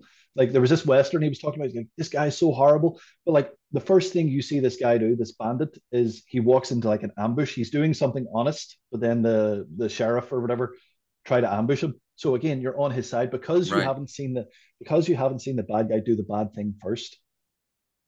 You so, know, you are. So what do you? So what do you think he means by when he says? Unlikable? I think he just means. I think he just means. I think he just means as in like the sense of like you know being polite. you okay. know what I mean? As in like yeah, yeah, yeah. his his characters are abrasive. I I don't quite. That's that's the thing. I would love to pick his brain and kind of get to the bottom of it. You know, like what he's what he's talking about because like I think I think making your characters likable is probably the important most important thing. And just by likable, I mean as in like there's two ways to do it. You can either, you know, you have them do something kind, or you just have the world around them be so horrible and oppressive that you're like, you know what, I can actually uh I totally I totally get that. There's right. a great film I there's a great film I watched last year with uh with uh Aubrey Plaza in it. I forget what it was called. It was something it, it was a woman's name and then her name the criminal. It was like julie the criminal or something like that you know and i was like this is great because you're never you're never condoning what she does but you totally get it. Like the first her first scene is her going to a job interview and they're like they're asking her these questions and then um you know they go uh they go so uh what about uh you know she needs this job you know she needs this job you know she's trying to pay off she's, t- she's talking about how much she's got paid off like tuition fees and all that and she goes to this job interview and they're asking her questions and then they're like so what about the what about this arrest that you that happened to you like uh 20 years ago or whatever? And she goes uh and then she has to tell this story about like how her basically her boyfriend beat her so then she hit him back and then the cops showed up and arrested her. So again you're on her side. She was right. she was the one doing the wrong she was the one in the, who's being wronged by the system. You know so when she starts doing criminal activities you're like i totally get it. She's trying to play by the system's rules and she's still getting screwed. So if the system is unfair, then you totally understand then you why can, she then you can relate yeah, to her. Yeah, you're like, no, I totally get that. She has done her best to do things the right way. So when she starts going down the wrong way, you're like, I don't I don't condone it, but I understand it. Dude, that is mm-hmm. so much deeper than what people give it credit for. It really is. And um and and I don't think that movies or many movies or shows are doing that or uh, you know exemplifying that today one show that came to mind when you were just talking about that is Game of Thrones for me. And um, I hated so many characters, or I liked so many characters. Um, some of the characters that I hated at the beginning, I ended up loving the most you're towards for. the end. Yeah, you start rooting for, and then me being on the back end teaching kids how to just write even the most fundamental stories that showed me that that is good writing for the person to be able to convert me um, without even being aware of it is is powerful uh, i'm trying to think of the character in particular Are you thinking of uh, Jim, Jimmy Lannister, the one who gets his hand cut jaime lannister is one yeah Mhm. and also um who's the uh he's like the sneaky guy kind of like snakish? Uh, he Little- runs the whorehouse Littlefinger. Yes, Littlefinger. At first, at Mhm. first I hated Littlefinger, but then as the series went on, I just thought he was so intelligent and cunning, and I still didn't like him. Like I didn't. Yeah. I knew that I wouldn't be like him in real life, but there's Yeah. something about his character that I respected, and the fact that I liked someone that was bad or that I liked Well- the, their character, it was blowing my mind that they were able to make me feel this. The thing is, the thing about the thing about like Game of Thrones is that world is so awful Yeah, you know that that you do you understand that people are doing whatever they can to survive. that's you true. know, that's a great point. You know, it's that's why it's you know there's there's high stakes throughout Game of Thrones. You know, at any moment someone could get their head. You know, Ned Stark gets his head cut off. You know, it's um, it, yeah, it's again and like that's one thing that I will say that film, not film, that TV does better than film, and that you can have a conversion of feelings towards you know someone who you hate. You can end up liking. Is you is know, that is that just because there's more time and the opportunity to do that? yeah yeah and then yeah you can kind of like you can almost kind of like reset the clock kind of on certain characters by just showing them you have more time to let that breathe So, so if you anything, know? a series is more forgiving than a film.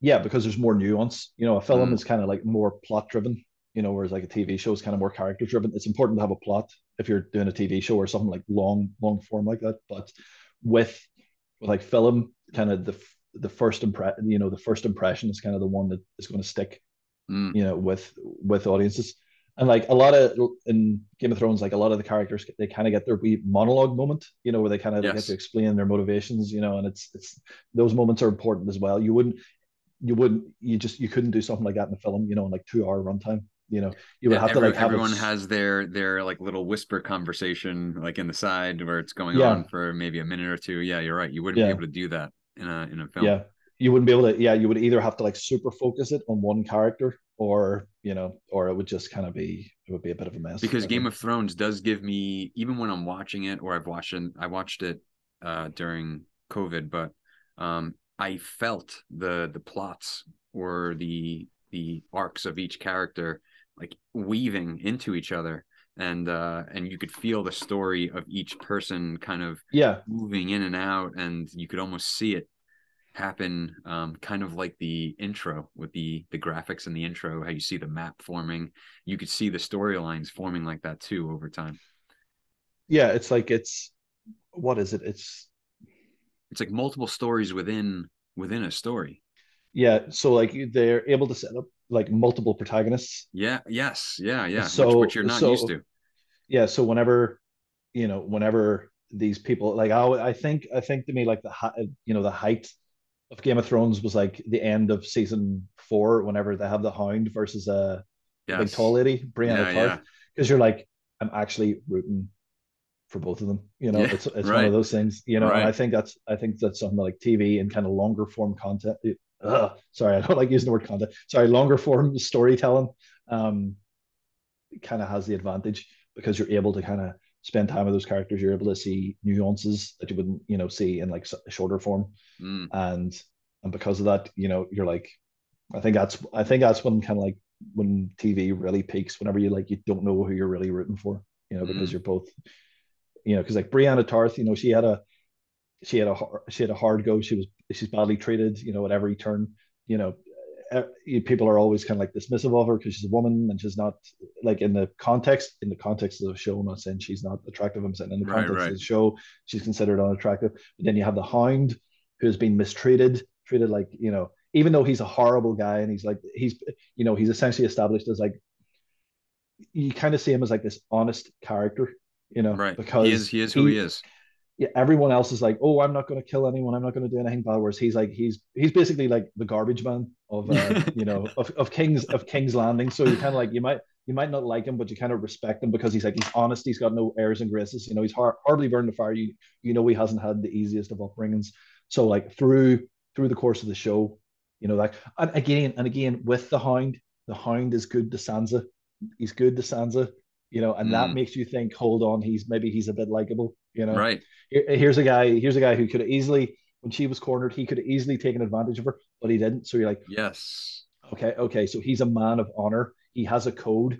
It might be, it might not be a code that we agree with, but in the in King's Landing, someone who's like has principles is like ranked higher. Yes, you know, that, yeah. and that's and that's the thing. A lot of those characters, they all have these principles. They all have this code that they stick to. You know, because everybody is so duplicitous mm. in King's Landing and Game of Thrones, you're kind of like, well, that's for as as long as these people have a code, you can kind of get behind them. You know, that's that's so interesting, so interesting. So now, even to shift focus into your own writing, when mm-hmm. you're starting to write your own story or you're thinking about your own hero that you're creating or that you've created in the past, what are some of the initial challenges that you face in the process? Um, like, do you have to do certain things when it comes to the the beginning of the process compared to once you start getting the story laid out, or like how do you how do you work? Well, you see, it's I'm not going to say it's easy because like it takes me ages to like kind of finish things and kind of get the like the the motivation. Well, not even the motivation. It's kind of like to see, kind of see it through the end. Like to wonder, is this a project that's worth that you want to publish? Yeah, that I want to pursue kind of to the end. Like, um, so I always kind of find that like with with certain story with stories it like takes me like a draft or two to kind of realize what the actual story is about. Because i have like my kind of my five point system like plotting it out is kind of easy enough and i know that the character what kind of choices kind of for me plot and character is kind of interlinked. So like his the the choices that a character will make in my stories will you know they will drive the plot forward you know right. the cho- so there's pardon me. It's not it's not that it's easy. It's just I find the plotting, you know, plotting out the structuring of the story, I find that to be the easiest part, you know. To and, do first. Yeah, to do first. Like I will like I break I kind of like I break things down because I know things are like in fractal form, you know. I can just break it down further and further. I break it down to about a 40 point story system. Okay. Mm, nice. So and and I will like have a scene or a character moment or something like that, and I'll basically like fill that out then I'll be like, well, how long do I want it to be? So like a screenplay is about 20, average screenplay is about 20,000 words, you know, so I will do like a smaller version, like a 5,000 word synopsis. Okay. Kind of of what all happens and kind of what character beats in any kind of particular moments or, you know, um, you know, if I want there to be like some kind of like thematic, you know, thematic motif or like, a, yeah, or, or like a, or even like a, like some kind of like symbolism, you know, mm. something like symbolizes something deeper, like uh, you know, like a bracelet or something from like a lost love, you know, who okay. then you know, then the bracelet is given to someone else so that, you know, that's a transference of the love, you know, it's that kind of thing. So like if I have like kind of clear ideas of, you know, symbolism, um, I'll I'll include that and then I'll kind of work I'll work through that. And then once I kind of get that five, it used to be I went up as far as like ten thousand words, like plot wow. synopsis, but but it just it didn't it didn't really add much after like after once I kind of get to that five thousand word then synopsis, after that it's just more detail for the story. It's more it's more detail, but it's stuff that like I'm like if I try and over overproduce it, over direct it, you know, you gotta it's like you know, it's like uh there's a couple of there's a couple like cliches about writing that I hate. And it's you know, it's when people say, Oh, the writer is God, and you're like, no, no, no, no, no, no, no, no, no. The writer is the referee. The writer Ooh, has to like the right the writer has to make sure that the rules of the story are enforced. Mm. You know, that is what you know the you know because if the writer is God, like you know, then that then that, real, that would mean that they could create their own rules. Yes, they could create their own. You know, it's like it's if you look at real life, you know, um, it's it's a terribly written story. you know, you know, things you know, things happen at random. People die at inopportune moments. You know, it's just you know, it's like there, there's there's not a clear plot sequence. There, there's no there's no well that's and that and that is the thing. It's like you know, as you're going through life, everything kind of happens at random. But the story again, the story is always something that happened. It's been able to look back. Yes. You're look you're looking back and you're basically you're You could always write you could always write the story clear when you look back at yes. at the writer is ordering chaos. The Ah. world is chaos. And then what you are doing is you're like so like say, you know, um you're at like a crosswalk and there's, you know, there's a there's a woman beside you and she looks at you and then she runs across the road. Now, it's just a random occurrence, but because you're the storyteller, you know, because you're looking back, you're like, oh, she looked at me, she got freaked out because I I don't know, like spinach in my teeth or something like that. She she thought she thought I was so you know, you're you're ordering the chaos. You don't know what you don't know what motivated her to run across the road. Right. Because when you're looking back and you're the protagonist, it's a cause and effect. You know, Mm. it's a cause and effect. There's a reason to it. Nothing happens at random. In life, things happen randomly all the time, you know. But in the story, everything is cause and effect, you know. So and and that and that's so funny because uh, people that or even I'm just saying this from my own perspective when I've gotten too caught up in my own mind and like my own ego I've thought that everything that happens in the world is like you know because like you know happening Yeah. to me or that Yeah. there is a cause and effect for everything that happens meanwhile as I've gotten older and as I've matured I'm getting more comfortable with the randomness and the potential for like you know chaos and being okay with that chaos and Yeah. randomness and then looking back and trying to write my story or make sense of how Yeah. this all leads in my story it's it's so accurate to to real Yeah. life as well it's yeah, it's you- you're ordering you're ordering the chaos. So like when I'm plotting stuff out, it's it's easy. It's it's not it's not easy, but it's like it's pretty straightforward because I know I'm going to have to hit these five points in like every scene. You know, uh, I'm going to have to. The overall story will hit these five points. That'll be about a guy who wants who guy or girl who wants something.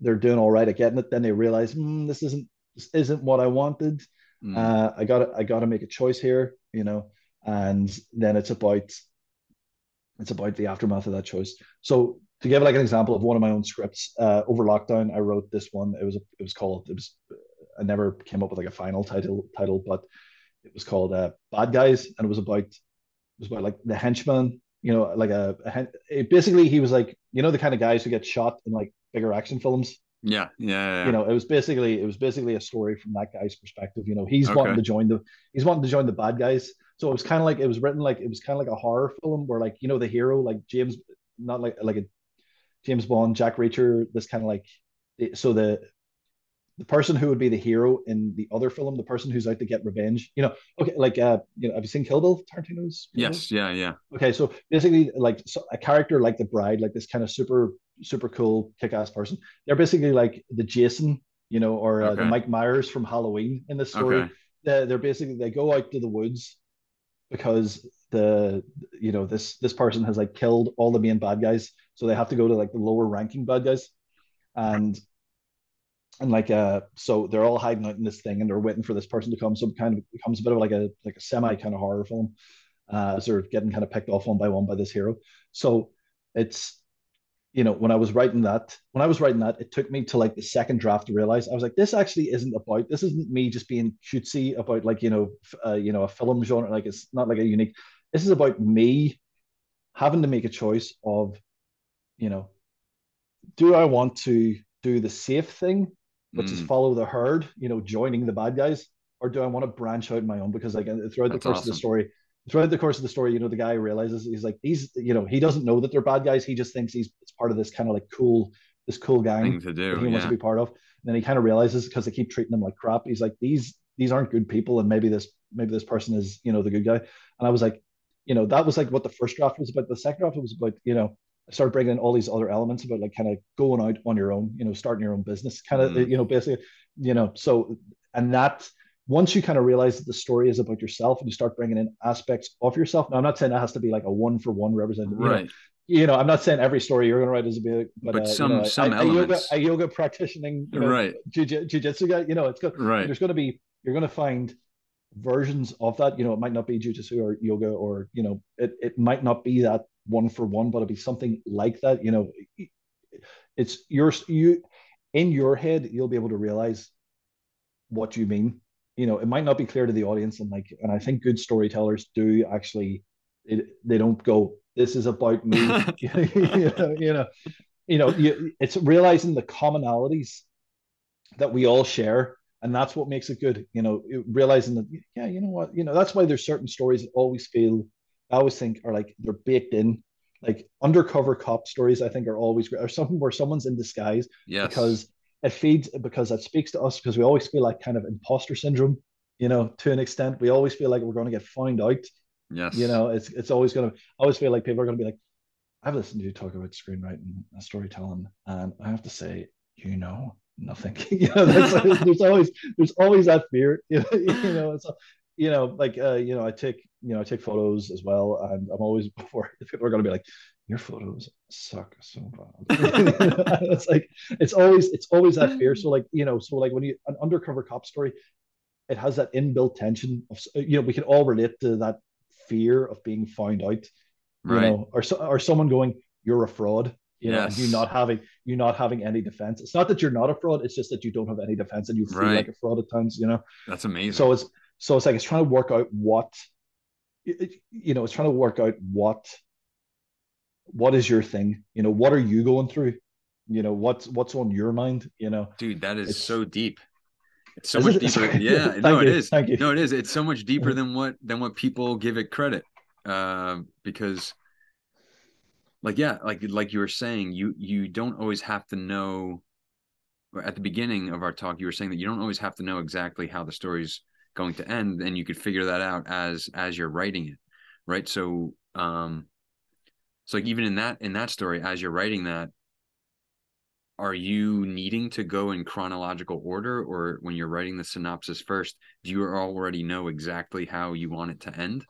Or are you focused more I, on the beginning plot I know I, I usually know where it's going to end. I usually always have like a clear idea of what like the final kind of image is going to be. Work backwards yeah, it's because uh, kind of get back to the whole the idea of like the, the referee is like you know the the writer is the referee and you know coming up with rules. So if I set if I impose these kind of like restrictions on myself, like it has to hit these five points kind of thing, it gives my subconscious space to play. You know, it reward because I'm kind of like mm. pushing down because I'm pushing down. You know, it's it it's always going to be back. Yeah, it's yeah. There's going to be like a bit of tension, and you, your story needs that tension. Yes. You know, to kind of you know, so you need you that's why that's why like I said I used to do like 10,000 synopsis 10,000 word synopsis but I realized that that it was becoming too restrictive mm. you know it wasn't it wasn't the 5,000 was like the sweet spot because it gives me room to play and you need as a writer you need to give yourself room to play you know because it's like when you're writing you're it's like you're kind of like an actor you know actors are actors are basically they're playing they're playing right yeah you know there you know there's a script which you know you do your read through, you go blah blah blah, you know. But as soon as you can, get up on your feet because you like subconsciously you're going to start moving in ways. You're going to start right. you, you're you're going to know what the kind of the objective of the scene is, and what you have to do to get it. You know, so it's, you know, it's it's, it's like I'm not a sports fan or whatever, but I'm like you know I can the, there's like there's a parallel with sports as well. Sports sports isn't just here take this ball and go and play with it. It's like okay, you know, you can't you know soccer for example you know you can't you can't pick it up with your hands right you can't you can't just kick the legs of the other person right um you can't there are if, rules if, there are rules yeah. that you have to then that you have to abide by. And then yeah. based on those rules we've seen millions of soccer players or thousands of soccer yeah. players get creative and yes and, yes. And, and express out through those rules. Yes this and the same you know the same with jujitsu you know you same, have same when, idea. if, if, you're i don't know if you're sparring with someone you know it's like there there are rules right. that you you know that you right you can't punch the guy in the face right yeah you can't punch the guy with the face and because of that you're like okay well i can't do that but I maybe i could choke him instead yeah right the, yeah so there you go like you know it's like there's restrictions and there's reasons for these restrictions everybody thinks restrictions are bad but they're not they help the subconscious kind of they help the subconscious kind of ferment and kind of come up with creative solutions. That, that's interesting. I noticed that even with Twitter and the character limit. And mm-hmm. I used to I used to hate the character limit, and um, I'm realizing over the years I hated the character limit because I wasn't efficient enough with my words to be able to express that same message in less words. Yeah. And if you could express yourself even more efficiently um, and get the same message across that's obviously displaying a higher level of skill and understanding of words and language um well, it's like it's it's you're embracing you're embracing the restriction you're embracing the restriction yeah. and then and then you can get even more creative i say this to people all the time and i think i learned this lesson through martial arts like you're talking about i couldn't um i couldn't express myself or get creative unless i understood the rules unless i mm-hmm. understood the the fundamentals and once i understand the fundamentals and the rules i could then get as creative as i want as as long as i'm operating within yeah. that. And it's really yeah, no different with yeah. writing. Yeah it gives you it gives you like a scope. It gives you like you know it gives you it gives you that field that you can work within. You know because if you go you can do whatever you want. If two guys you know you know they buy and you know they, and they go do do whatever you want. You know you know the, the, you go okay the other guy takes out a knife and you you on the spot. You know nobody's going to want to do it. Like the, right. the, the, the mind becomes like overwhelmed. Cho- yeah. Choice, choice, I think is like it's it's not all it's cracked up to be. Unlimited mm. choice is just not is not yeah. all it's cracked up to be. You get you get fatigued. You you get this FOMO. You worry about in in out. all things. In all things. Yeah. Which is why, which is why, like, and you know, kind of bring it back into storytelling, which is why, you know, the choice, it's always between two things. You know, the choice is always between two things. It's never like a multitude of things. It's like you got to choose. Do I want to sacrifice myself for the bigger, you know, the greater good, or do I want to be a card and run away and hope it sorts itself out? It's never like, you know, it's it's always a it's always like a binary of choice. And it, and the important thing is as well in storytelling is that it needs to be a choice between two bad things. You know, the choice the choice can't be between do I want to win the lottery or go to prison? You know, I was gonna say it has to be kind of like a, a, sacrifice, regardless. Right? Yeah, it has to be a sacrificial yeah. choice. Yeah, it has to be. It can, because again, there's films. Is, is, is, it a choice that's always for the greater good too? Is is the not, choice like? Not not necess not not necessarily. I mean, a lot of the times, yes, and kind of like heroic stories and like superhero stories, um, you know, films like The Matrix, you, you know, it's like he has to, you know, he has to, you know, he has to choose to believe he is the one, or else all humanity is wiped out, you know, right. that kind of thing. It's like, it's, I don't think it's choice between, it needs to be t- uh, just between two kind of bad choices. Like I'm kind of blanking on examples of right, like, right, where they're on. Uh, another film that I love, uh, The Wrestler. You know, it's like you see again he's you know he's a wrestler you know he has to he has to choose he has to choose do i want, want to live a pathetic life or do i want to go out in glory you know entertaining the crowd? Right know? it's that kind of it's that kind of thing. I'm trying to think of stories where it's the choice isn't that but a lot of the times it is because you know ultimately storytelling if we go way back to like its origins you know if you think about it you're like you know it's cavemen sitting around the campfire you know what's more important you the individual hunter or the tribe you know what i mean? Right. so like that's that's kind of where that comes from you know? And it's i get you know and it's it, it comes from like the whole the judeo-christian tradition as well you know? Right. You know jesus christ was faced with a choice do i do i do i not do i do i not be the messiah or do i do i fulfill the prophecy? Do i get on the donkey? Do i ride into jerusalem right. you know you know he knew you know he knew what he was he was doing. He knew he, he was making a choice. You know um like again as i get older like i realized the kind of like the beauty and the art and the, the just the sheer genius of the bible of like you know because like again you know the bible makes jesus human. He goes to the garden and he goes oh lord please take this cup of suffering away from me. You know he's human. You know he shows weakness right. he shows doubt. You know he shows doubt. You know that's part of the genius you know of the what's, Bible. What's, what's your what's your opinion on the on the Bible and the stories that are in the Bible? Uh, um, like do, like even just the fact that you just said that it makes Jesus human at first and yeah. like relatable, right? Like, it makes it re- there. There is some. There is some.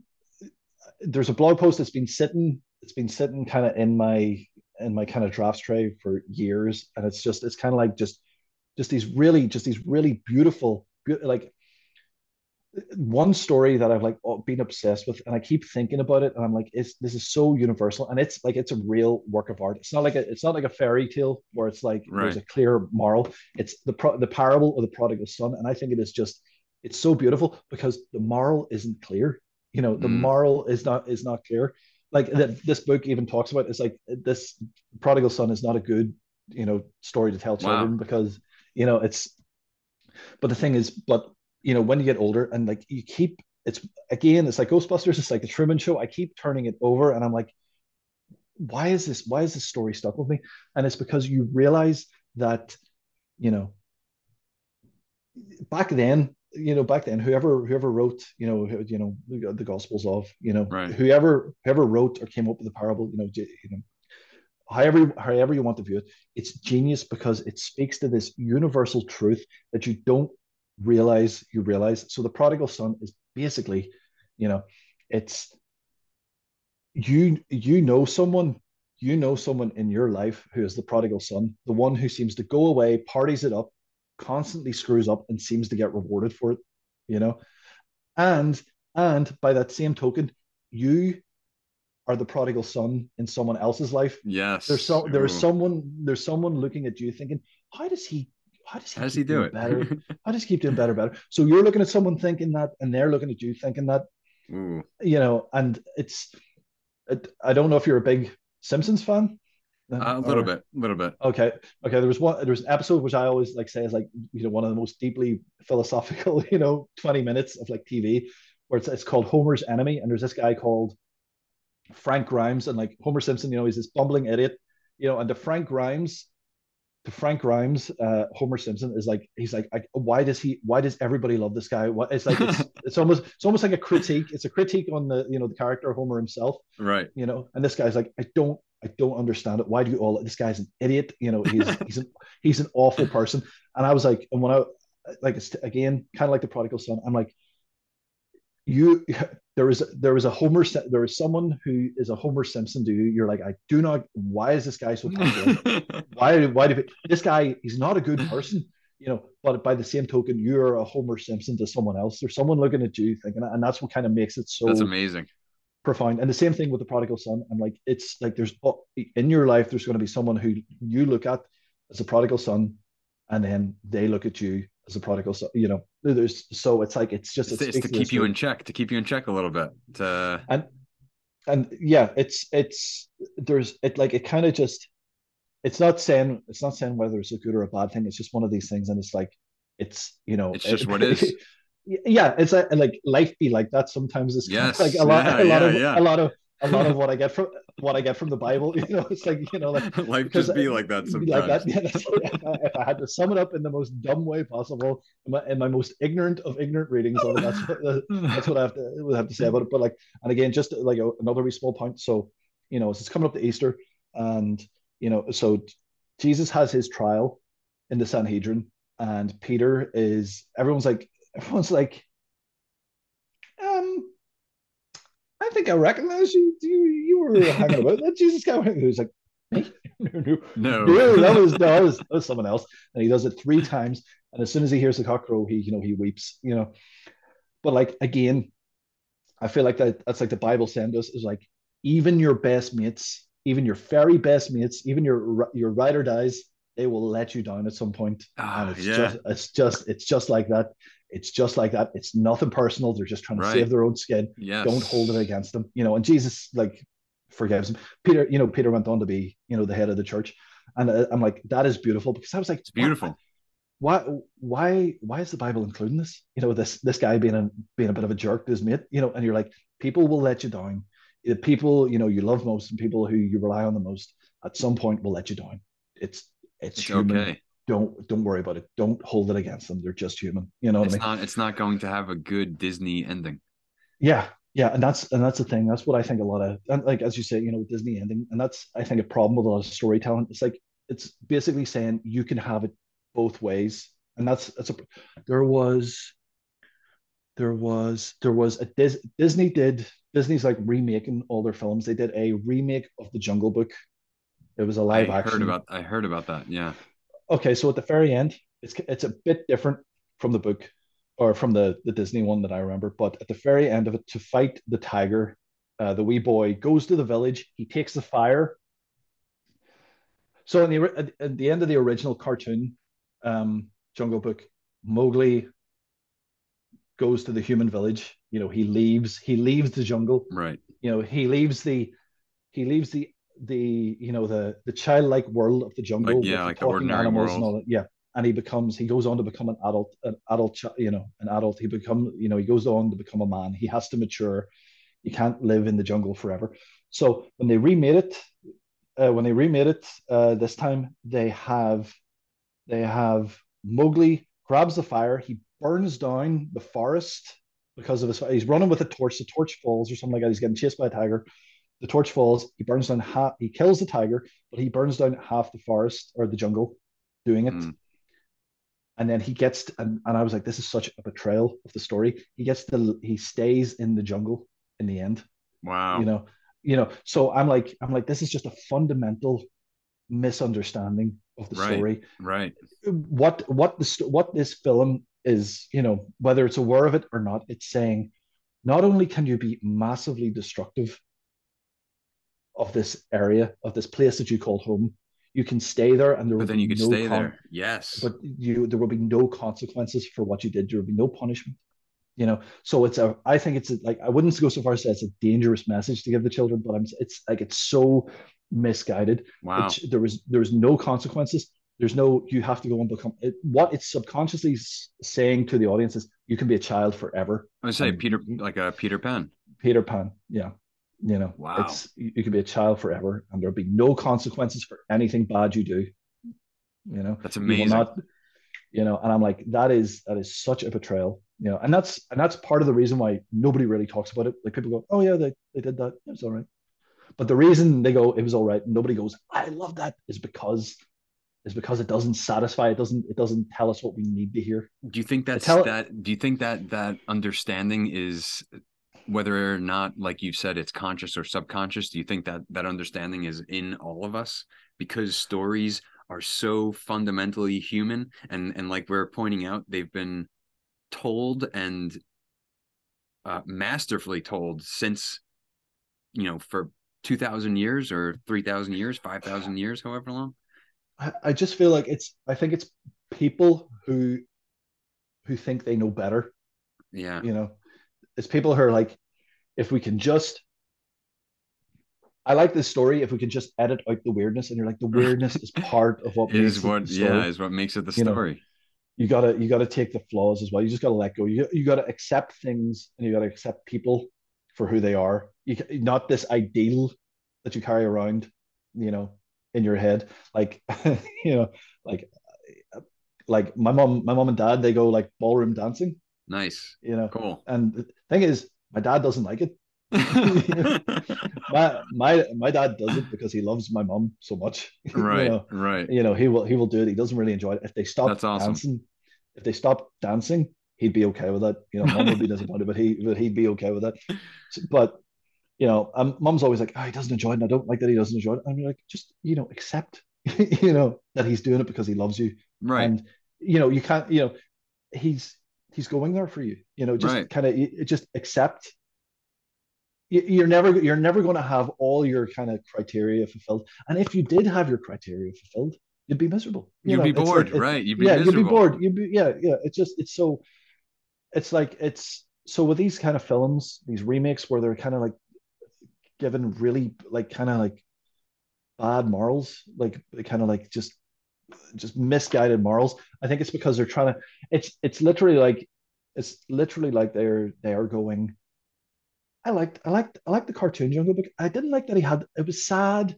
It was sad when he had to leave the jungle, and you're like the, the sadness is good. I just I, like you know whenever you know we it's we've started like applying like it's almost these... like like like like like we're um trying to shape our own reality by yeah changing the the structure in which stories are told.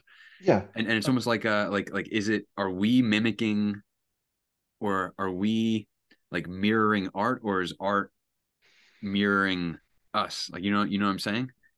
It's it's at times it feels like it's this misguided idea that we can kind of like we can edit reality into yes. what we wanted into this right. kind of I, it's like it's like the it's not that the problem these these people, in my opinion, are fighting human nature. Yes. and they're going to lose. They're going to lose. You know, Yeah. they're going to lose in the long run. You know, it's, and I think that's that's just one of like it's just it's a it's. I don't know if it, that's if how they mean to come across as arrogant, but I just kind of get this kind of arrogance.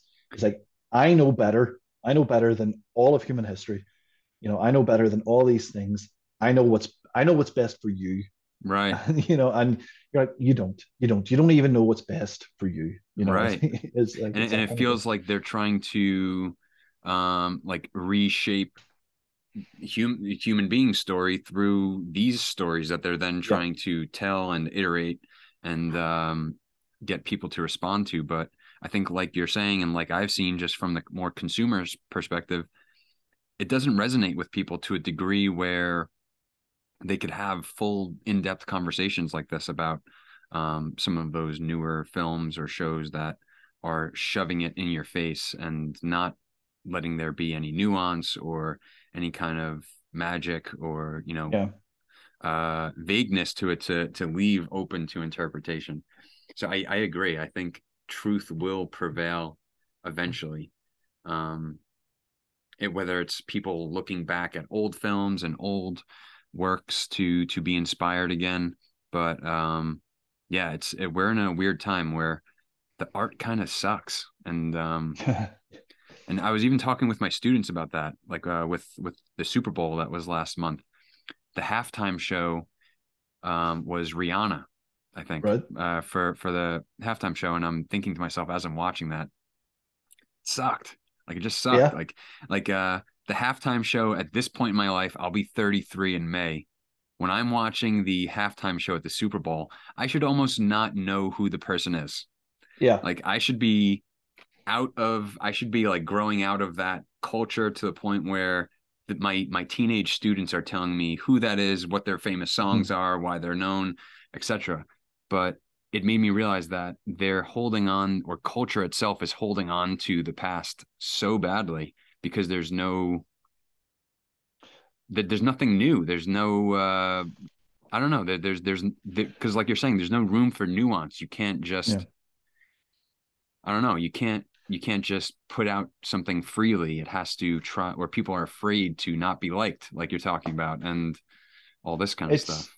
yeah. It's there's there's elements of like, uh, you know, because of internet culture, because of you know, for, for example, my, friends and I would always talk about like it was it was funny. uh, It's funny how now you don't get kids who identify uh you know by how by their music tastes. You know, there used to be the goth kids, Yes. the rockers, Yes. the ravers. You know, The rap. but yeah, because because you had to like if you wanted a music, if you wanted to listen to music, you would have to you know get twenty dollars, go to the go to the go to the music store, buy a CD. So now you're you're personally investing in that. yes. you know, you know, it's now part of your identity. Well, I bought this. It's twenty dollars. I guess I have to like this no matter how good it is because I've because I don't you know I don't you know so you you like you reinforce your identity around that but because of like things like Spotify you know you can ha- you can have the most broad range of taste so so there's like there's so many people now that there's no one person who's really popular right. you know so you have to go back to like you know the mid 2000s to get someone like Rihanna you know it's you know because there's there's nobody else that, like I couldn't tell you who's popular at the I couldn't. You know, yeah. that- right. yeah I, I know, hear some of the music artists that my that my students tell me about, and I, I couldn't name one of them. yeah you know I, like occasionally you'll get like kind of people who yeah it's it's people who have kind of like almost are like entrenched almost you know people like Beyonce and all that people who have Right. been around for many years because it, it's just become so that you know the culture has become so kind of fractured and you know it's unified so you, can, have see your it in the art. and corporatized as well you know it's like Yes. it's, there's so much like kind of corporate slop you know people within within all of the art. yeah yeah it's you know that those like disney you know the disneyfication you know all those kind of superhero films and you know just it's it's just it's one of those things it's uh, things have become like kind of just so fractured that nobody really knows who anyone's Right. listening to or what's popular or what's good you know So so now where have do you so now where do you look for for good stuff? It's like where do you look for good movies I- or films. I have there's like a couple of there's a couple of podcasts that I listen to. You know, there's because because I like Tarantino, I listen to his podcast and he has some good recommendations. And then I'll there's a couple of people I follow on Twitter, and it's in, in essence just like if they give if they give me like one or two good recommendations, that's that's fine by me. Like the, the rest of them can suck, but that's Right. you know that's that's that's you know that's the price you pay. You kind of you kind of just have kind of have to follow your own interests. Sometimes you might catch something somewhere, and you're like, well, what is that? And you investigate further. But it's uh, it's it's almost like that's you have to kind of like be per, uh, be kind of you know have a bit of purpose in what you're what you're doing. Yeah, Like, yeah. for You example, can't you, you know, can't I'm- just open up Netflix and just scroll. yeah, I, I can't I can't do that. I've, I haven't been signed up to Netflix in ages. Um, but it's like it's you know I'm trying to work work work my way through kind of like notable directors. You know, people people that uh, you know you've heard of and maybe haven't seen all their works. You know, it's that kind of thing. So like I'm trying to work my I way like I through like that. All of Brian De Palma's films, and then so there might be an actor or a scriptwriter or someone, and I'm like, oh, I like I like what they did there, so I'll maybe check out some more of their work, that kind of thing. You know, I So did that. I did. I did that in my early twenties too. I I took a few actors just because. I mean, I kind of said it to myself. I, I knew that I had to culture myself. Like you know, there were certain films that I should watch, just because they're referenced so many times by people. So I remember getting on a on an Al Pacino kick, a Denzel Mhm. Washington kick, yeah, um tarantino i ended up watching all of his over a span of time but you're right. I, I did it with intention and with purpose. And it was Yeah. to just absorb the culture and to learn to see the why and the messages. So you, you're right. There had to be a purpose there. 100% Yeah. what do you, Um, what do you think, of, Mike? Should we go for a bit longer, or do you want to wrap it up? Or i was gonna say yeah yeah we could wrap it up i didn't even realize that we were two hours in um that I, I could i could i could talk about this stuff forever with you well? um, this is this has been such a pleasure. So if uh, whenever you feel like uh, get me back on, uh, Dude. let me know. I'd love Yeah. to come back on. You know, what's uh what's what's a good what's a good place for people to reach out to you Uh, probably just Twitter, I guess. Okay. the, the place where I'm most active. Well, not that's the thing. Not even that active anyway. I've kind of I've taken a step back from kind of like social media in general. Like I, I still enjoy it, but I prefer like kind of reading what people have to put out there. Kind of at Okay. the minute, you know, trying to like cultivate what what I'm taking in. You know, because I, there's a lot of stuff out there that is just designed with the intention of making you angry, and I'm just trying to avoid Yeah, that. yeah. To be honest, you know, Which I totally get. It's it sucks you in, but you know, uh, yeah. So just uh, Twitter at Kieran Majury, and it's uh yeah, it's been it's been so great talking. It's, it's been good talking to someone about stories and structure, and you know, and not not seeing their eyes glaze over. you know, you know, all right, all right, oh, all right. The antagonist is very, very good. You know, so it's it's, it's, it's. I've it's been there. I've been there when I talk about something that I'm passionate about, and I could just I've used that same expression. I could Yeah. see the eyes glazing over. Yeah. So, uh, just- yeah. Anytime we could talk stories or just writing in general, um, I'm gonna I'm gonna look to pick your brain. Brilliant, man. Yeah, just get in touch anytime. And uh, yeah, congratulations again to you and your wife. And Yes. uh, and best of luck with the, the yoga. It seems to be going great as well. Yeah, man, it's a ton of Yeah. fun. Ton of fun. Good. Good. Good good luck to you next week too. You're gonna have a great time. Thank you, man. Okay. Good. Finally, also speaking to you as well because like Yes. good stuff.